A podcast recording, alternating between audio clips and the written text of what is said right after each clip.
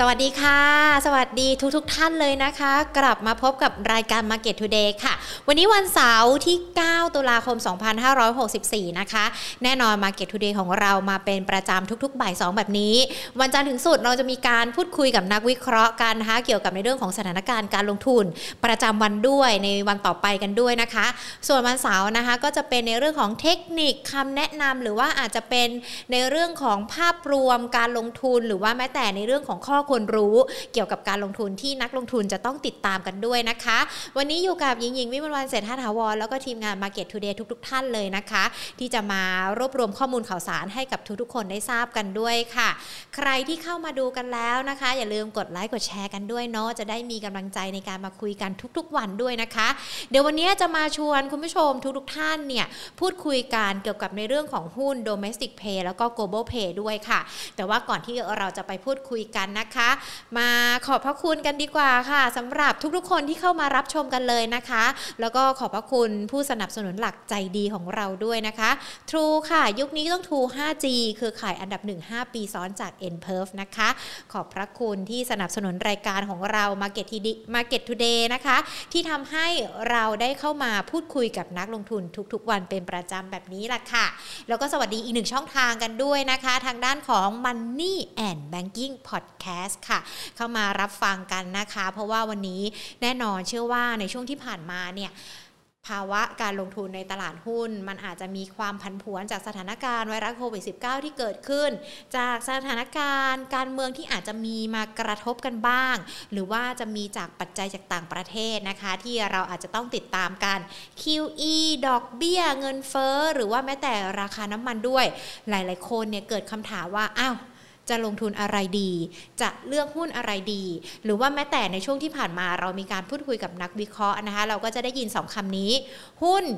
domestic pay แล้วก็หุ้น global pay หลายๆคนมองว่าอ้าวแล้วมันแตกต่างกันยังไงอะมัน pay pay เหมือนกันแหละ มันจะเข้าไปเลือกได้พร้อมกันหรือเปล่า หุ้นมันจะมีลักษณะเหมือนกันหรือเปล่า เดี๋ยววันนี้พูดคุยในเรื่องนี้กัน แล้วก็อาจจะทำความเข้าใจมากยิ่งขึ้นนะคะว่า domestic pay กับ global pay เนี่ยมันต่างกันยังไงหรือว่า ทั้ง 2 กลุ่มนี้ หุ้นที่มีลักษณะที่ดีต้องเป็นลักษณะแบบไหน นักลงทุนจะเข้าไปเลือกลงทุนว่าจังหวะนี้มันต้อง global pay นะ จังหวะนี้มันอาจจะต้องเป็น domestic pay นะ จะต้องดูอะไรกันบ้างนะคะ วันนี้หยิบยกมาเล่ากัน เพราะว่าหญิงเนี่ยได้ไปอ่านบทความนี้นะคะ จากทางด้านของคุณเทิดศักดิ์ทวีธีรธรรมนะคะ ผู้ช่วยกรรมการผู้อำนวยการนะคะจากบริษัทหลักทรัพย์เอเชียพาสต้องบอกว่า พี่เทิดเขียนไว้ละเอียดนะคะ แล้วก็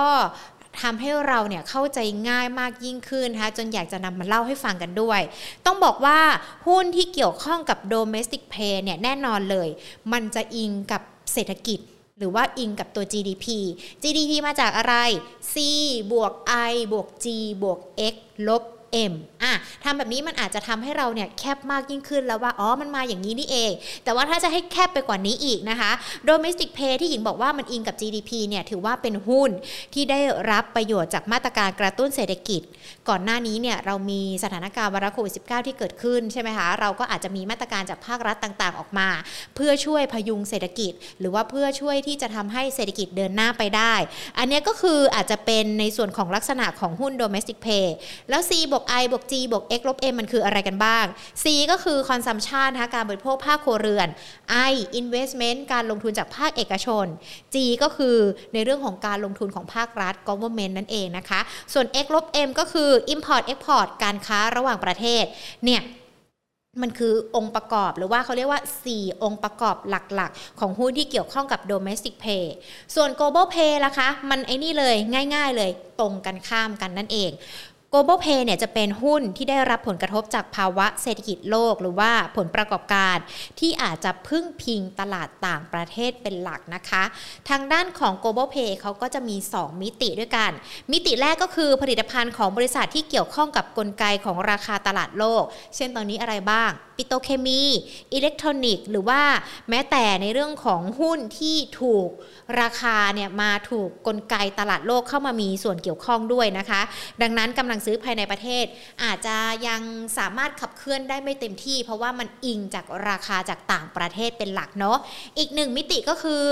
บริษัทที่เขาจะมีการขยายไปการลงทุนจากต่างประเทศ เช่นอะไรกันบ้าง โรงไฟฟ้าธุรกิจโรงไฟฟ้าเนี่ยเห็นชัดเลยว่า เขาจะมีไปต่างประเทศค่อนข้างที่จะมากนะคะ หรือว่าแม้แต่ไปสร้างโรงไฟฟ้าบ้างแหละ ไปซื้อกิจการโรงไฟฟ้าบ้างแหละ อันนี้ก็คือจะเป็นธุรกิจที่เขาไปลงทุนจากต่างประเทศนะคะพอเราเห็นภาพชัดเจนมากยิ่งขึ้นเนาะระหว่าง domestic pay กับ global pay แล้ว ทีนี้มาดูกันว่า อ้าวจังหวะนี้เราจะเลือกอย่างไรล่ะ จังหวะนี้ global pay มันเหมาะสมหรือเปล่านะคะ คือต้องบอกว่า domestic pay กับ global pay เนี่ยการลงทุนของเขามันก็จะตรงกันข้ามกันอีกนั่นแหละ ถ้าเราตัดสินใจได้แล้วนะว่า เราอยากจะเลือกหุ้นที่เกี่ยวข้องกับ domestic pay เนี่ย เราจะต้องดูนะคะว่า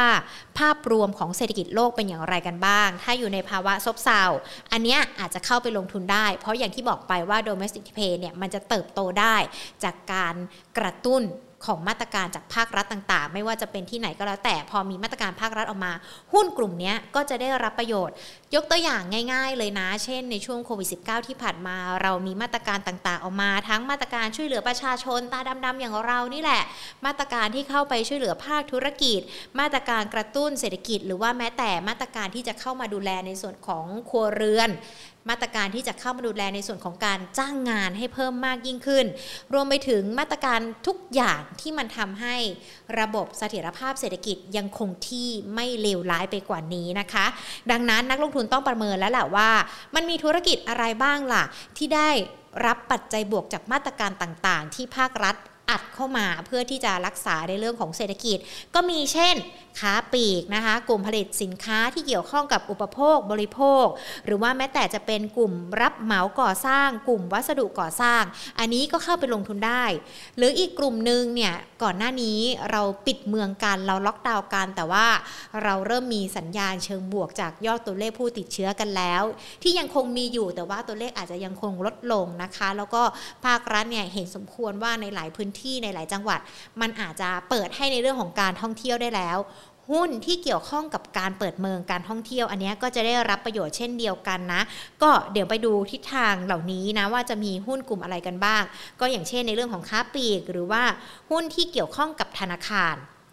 อันนี้ก็เข้าไปลงทุนได้นะคะ ส่วนในหุ้นของ Global Pay อย่างที่บอกกันไปเลยเนี่ย ก็จะเป็นการเลือกหุ้นในกลุ่มที่ได้รับประโยชน์จากการฟื้นตัวของเศรษฐกิจโลก หรือว่ากลุ่มที่ประเทศที่มีเศรษฐกิจขยายตัวที่ธุรกิจสามารถส่งออกแล้วก็ไปลงทุนได้ คือจะอ้างอิงจากต่างประเทศเป็นหลักมันก็จะโยงไปจากตอนแรกที่หญิงเล่าให้ฟังว่า จะเป็นธุรกิจที่เขาออกไปนอกประเทศของเรานะคะ ซึ่งต้องบอกว่าในหุ้นกลุ่มนี้เนี่ยมันก็จะมีหลากหลายกลุ่มอุตสาหกรรมที่จะเข้าไปลงทุนได้ คืออยู่ในประเทศเรามันอาจจะไม่ค่อยประสบความสำเร็จ หรือว่าอาจจะมีทิศทางการขยายตัวที่น้อย แต่พอออกไปต่างประเทศอะมันก็น่าจะมีทิศทางที่ดีขึ้น หรือว่าแม้แต่ได้รับจากปัจจัยจากต่างประเทศ เข้ามาสนับสนุนด้วยนะคะ หุ้นกลุ่มที่เกี่ยวข้องกับอุตสาหกรรมที่ได้รับปัจจัยบวกจากต่างประเทศมีอะไรกันบ้าง ก็มีสินค้าโภคภัณฑ์ พลังงาน ปิโตเคมี สินค้าอุปโภคบริโภค อุตสาหกรรมเหล็กอิเล็กทรอนิกส์แล้วก็ยางพารา แน่นอนช่วงสัปดาห์ที่ผ่านมาเราจะเห็นการเปลี่ยนนะ เขาเรียกว่าจุดเปลี่ยนหรือว่าอาจจะเป็นจุดเปลี่ยนของใครหลาย ๆ คนด้วยในหุ้นของกลุ่มพลังงานเนาะที่มันมีผลต่อในเรื่องของทิศทางราคาน้ำมันกันด้วยนะคะ อันนี้ก็ถือว่าอยู่ในหุ้นหมวดของ global pay ด้วย แสดงว่านักลงทุนที่จะเข้าไปดู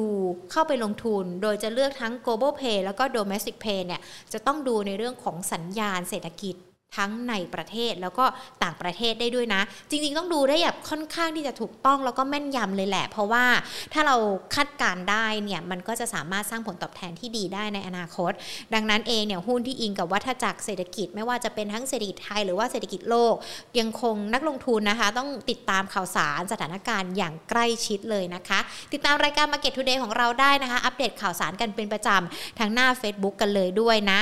ส่วน พอเราเลือกได้แล้วว่าอรอบนี้ฉันจะซื้อ domestic pay รอบนี้ฉันจะซื้อ global pay แล้วหุ้นที่มีลักษณะที่ดี นอกเหนือจากกลุ่มต่างๆ ที่หญิงบอกไปแล้วว่ามีกลุ่มอะไรบ้าง หุ้นที่ลักษณะที่ดี เหมาะสมที่เราจะเอาไปเลือกลงทุน จะต้องเป็นลักษณะไหนนะคะ ก็ไล่เรียงกันมามีสักประมาณ 5-6 ข้อที่เราจะต้องดูกัน ข้อแรกกันเลยเนี่ยหุ้นที่เราเลือกกัน อันเนี้ย มื่อสักครู่นี้การลงทุนก็แตกต่างกันใช่ไหมลักษณะของหุ้นก็แตกต่างกัน แต่ในเรื่องของการที่เราจะมาดูว่ามีลักษณะที่ดี มีกิจการที่ดีหรือว่าเป็นหุ้นที่ดีเขาดูคล้ายๆกันแทบจะเหมือนกันเลยด้วยนะคะ ไม่ว่าจะเป็นทั้ง domestic pay หรือว่า global pay ลักษณะที่ดีข้อแรกก็คือในเรื่องของการเป็นผู้นำอุตสาหกรรม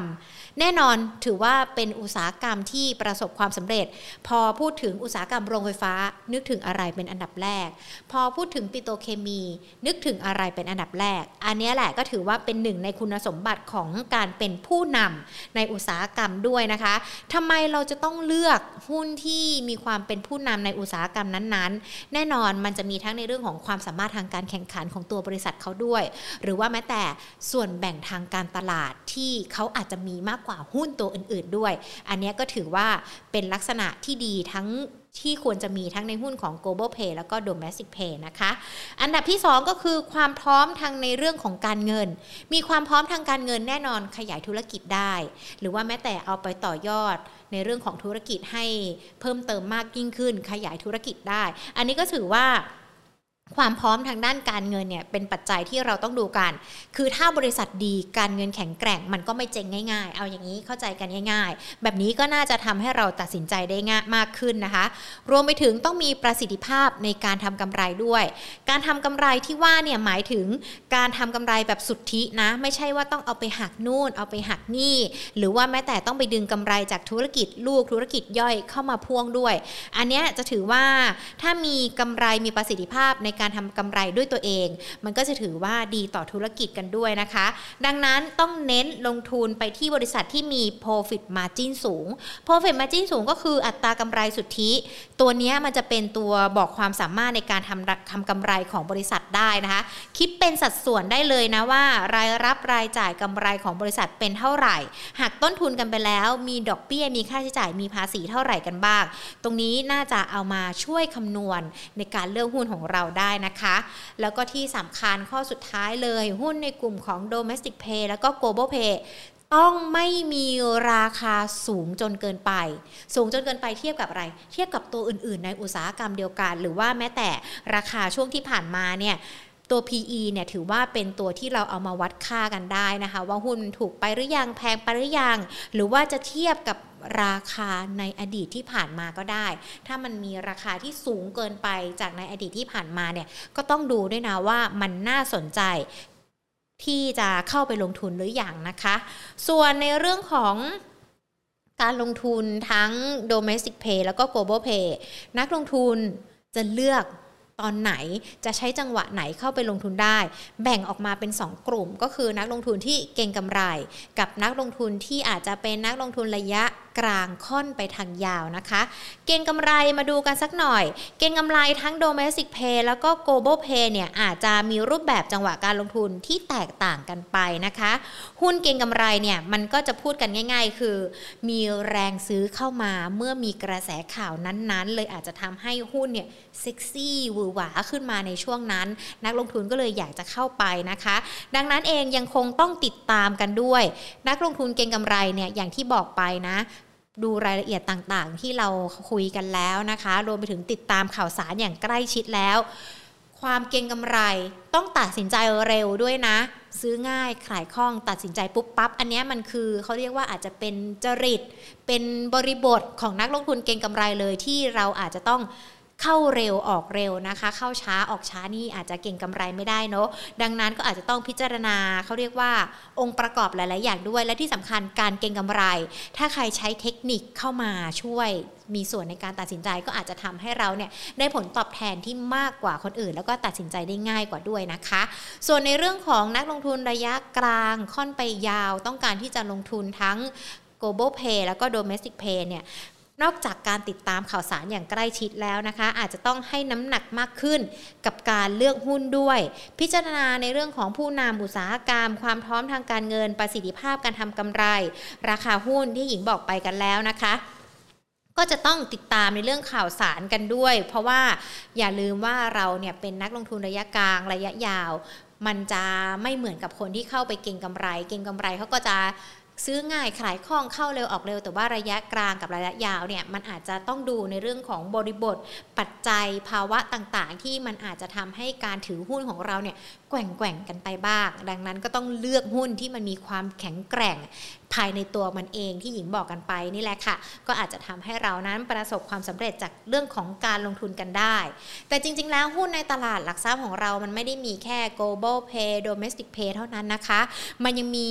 หุ้นอีกหลากหลายลักษณะเลยที่นักลงทุนเนี่ยอาจจะต้องเข้าไปเรียนรู้แล้วก็ทำความเข้าใจกันด้วย แต่ที่หยิบยกมาเนี่ยก็อาจจะเป็นคำที่เราคุ้นหูคุ้นชินกันเนาะเลยเอามาพูดคุยกันให้เข้าใจมากยิ่งขึ้นกันด้วยนะคะ คุณผู้ชมที่อยากจะรู้เกี่ยวกับในเรื่องของการลงทุนในตลาดหุ้น หรือว่าแม้แต่อยากจะรู้ว่าตอนนี้การลงทุนมันเปลี่ยนแปลงไปยังไงกันบ้างแล้ว หรือว่ามันมีอะไรใหม่ ๆ ที่อยากจะรู้เนี่ยเขียนคอมเมนต์กันมาได้นะ หรือว่าจะอินบ็อกกันมาได้ที่ Facebook ของเรา Money and Banking Channel นะคะ อยากจะรู้เรื่องอะไร เดี๋ยวทีมงานจะพยายามหาคำถามคำตอบเนี่ยเอามาพูดคุยกันเนาะเพื่อที่เราจะได้เรียนรู้ในเรื่องของการลงทุนไปพร้อม ๆ กันด้วยนะคะ ดังนั้นถ้าไม่อยากจะพลาดในเรื่องของสาระเนื้อหาดีๆ แบบนี้ หรือว่าแม้แต่การพูดคุยกับนักวิเคราะห์ อย่าลืมกดไลค์นะคะที่เพจ Facebook ของเรา Money and Banking Channel รวมไปถึงกด Subscribe นะคะที่ YouTube ของเรา Money and Banking Channel ด้วยนะคะ หรือว่าถ้าชอบคอนเทนต์เนื้อหาดีๆ แบบนี้ กดดาวให้กำลังใจกันด้วยนะคะ เข้ามาเป็นเพื่อนกันเข้ามาเป็นส่วนหนึ่ง ในเรื่องของการลงทุนที่เราจะมีการแชร์แลกเปลี่ยนข้อมูลกันแบบนี้เป็นประจำและค่ะ ส่วนวันจันทร์จะเป็นนักวิเคราะห์ท่านไหนที่เข้ามาพูดคุยกันเกี่ยวกับในเรื่องของการลงทุน มาติดตามกันนะคะ Market Today เวลาบ่าย2ค่ะ วันนี้ลากันไปก่อน สวัสดีค่ะ